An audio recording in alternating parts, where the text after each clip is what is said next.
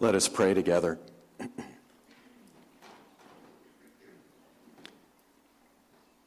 Dear God, on this glorious morning, such a beautiful day with the light streaming in, we sense your presence among us as we gather together. And we thank you for coming to us in Jesus that we might have life, not just life, but abundant life. And today we ask that, like Lazarus, you would hear, we would hear you calling us to come out of our places of dryness and death and to take hold of the life that's really life. So we need your help, O oh God, and the help of your Spirit. Amen.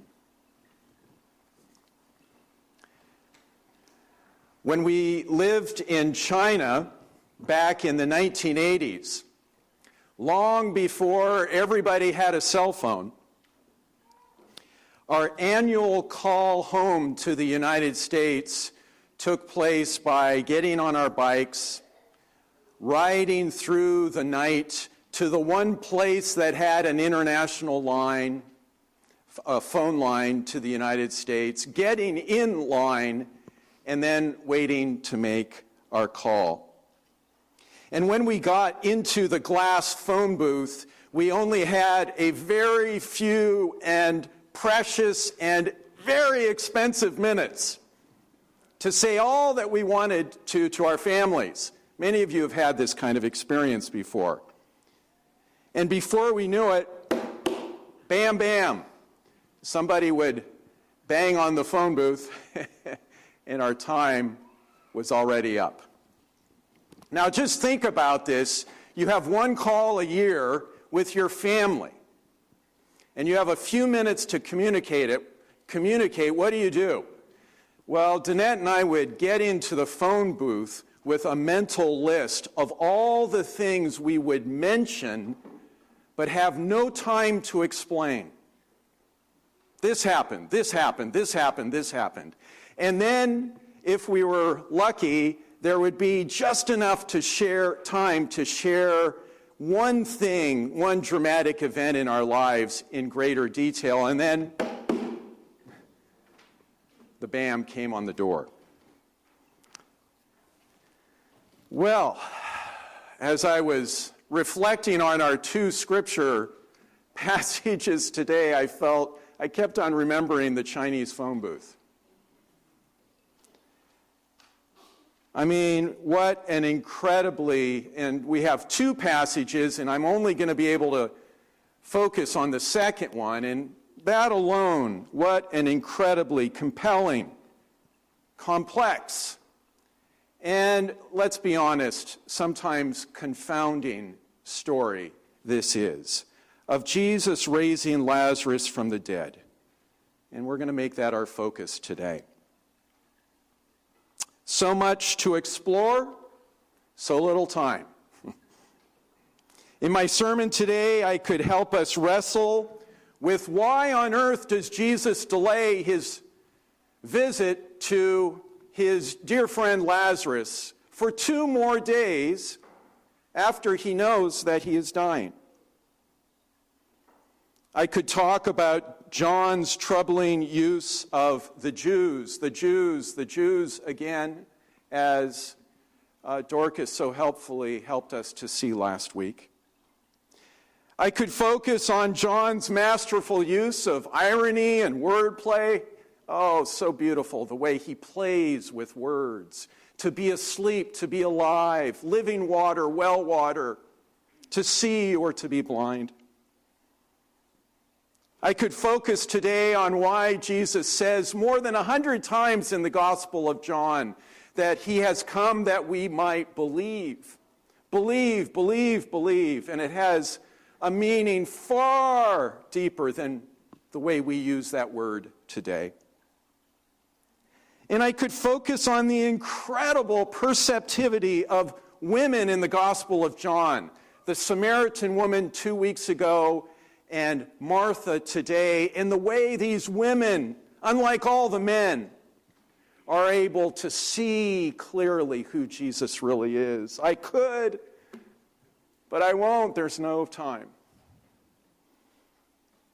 Because if I did focus on all those things, we might miss the huge shift that is now taking place in Jesus' story.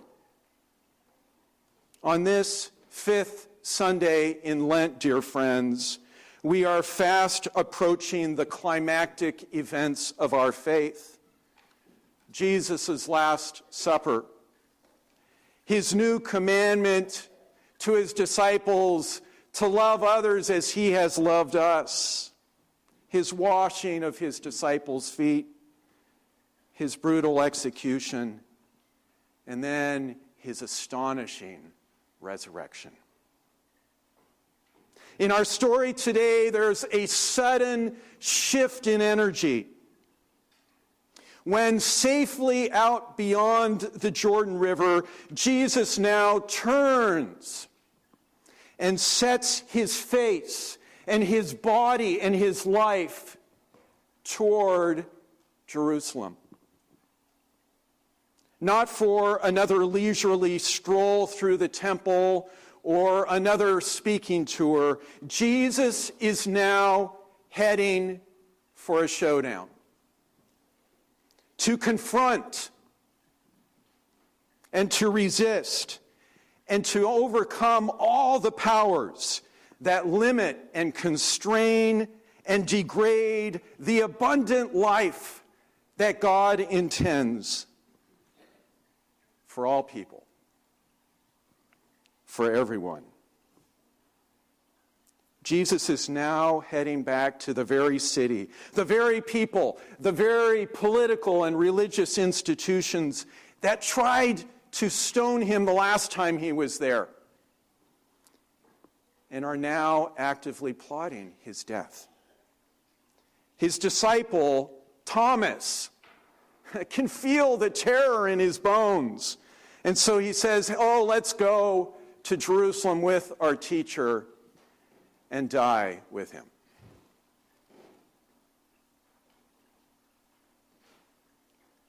I want us to remember this morning that our Lord Jesus has come that we might have life, abundant life.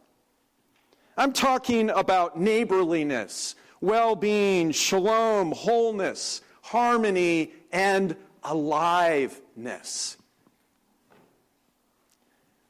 And this isn't a thriving that just happens for some people at everybody else's expense.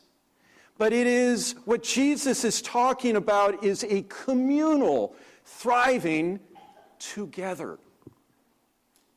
Less lonely, less exhausted, less conflicted, less afraid, and more awake, alive, more grateful, energized.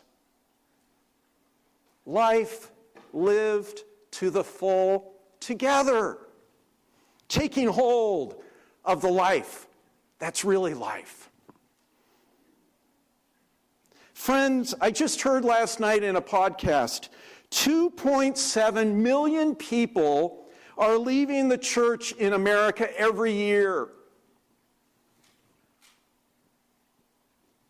2.7 million. And I believe it's because shared aliveness is not what they are experiencing in the church. And so they're voting with their feet. Is that what we are experiencing here today in our community? I sure hope so. Shared aliveness must be the litmus test for all true religion. Does it bring people alive? Is this the fruit of this faith or not? So keep this in mind as we enter into Bethany with Jesus today, just two short miles away from Jerusalem as he stops to minister to his friend who has died. And in John, it is Jesus' seventh and climactic final sign. And it foreshadows all that's going to happen later in Jerusalem. You know, John Eby this morning talked about the headlines that are troubling all of us these days. So much of our human reality is controlled by death and the fear of death. Death and its many proxies anxiety, sickness, humiliation, poverty, shame, isolation, and numbness. Numbness is a big one in America. Our gospel today does not hide these realities of death and its impact on us. We see sorrow in this story. We can feel and touch and even smell. Did you notice that? The stench of death in this story. And so, outside Lazarus' tomb today, in the face of this reality, this pervasive reality of death, we see that Jesus not only weeps, but we also see his fury. In the original Greek, in verse 33 and 38, it doesn't just say that Jesus is a little disturbed, a little weepy. It says he is angry. He is raging against all the ways that death has narrowed and curtailed and limited the abundant life and flourishing that God intends for Lazarus and for the whole human family. Jesus is ticked. And so, with just three words Lazarus, come out. Jesus shows us that God's love is stronger than death. And, dear friends, the wonderful thing is, I believe he's not just talking to Lazarus this morning, but to all of us as well. He is saying to you and to me, Come out of your tombs, get out of your graves. Be free of whatever is holding you captive here this morning. What is that? What is that? Be free. For those of us who have been holding, holding tight onto a deep bitterness, a grudge, a grievance for so long, Jesus is saying to us, Come out, be free. For those among us who cannot breathe because of our race, because of our gender, because of our sexual orientation, Jesus is saying to us, Come out. Come out of your tombs and your closets too. Start being who God has made you to be.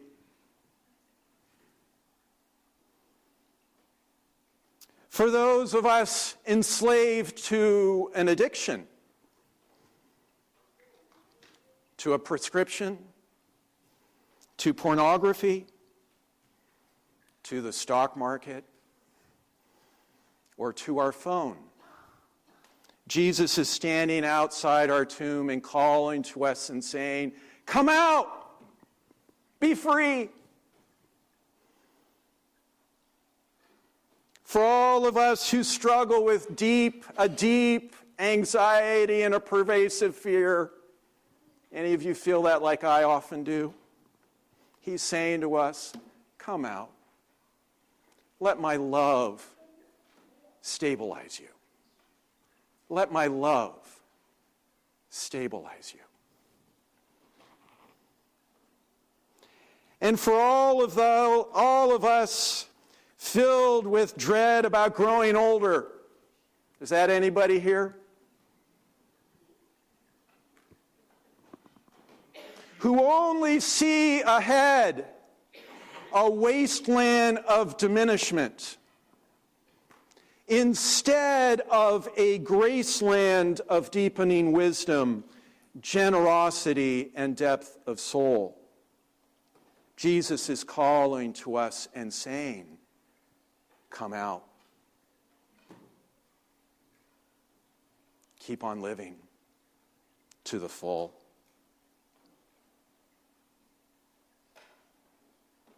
I just love this story because at the very end, woo, did you hear what Jesus says to Martha? Dear Martha, she's gotten such flack over the centuries, but she's there at this crucial moment. And Jesus says to our dear Martha and to all the other people standing around the tomb, Take away the stone. And what he actually means, dear friends, is all of you take away that stone.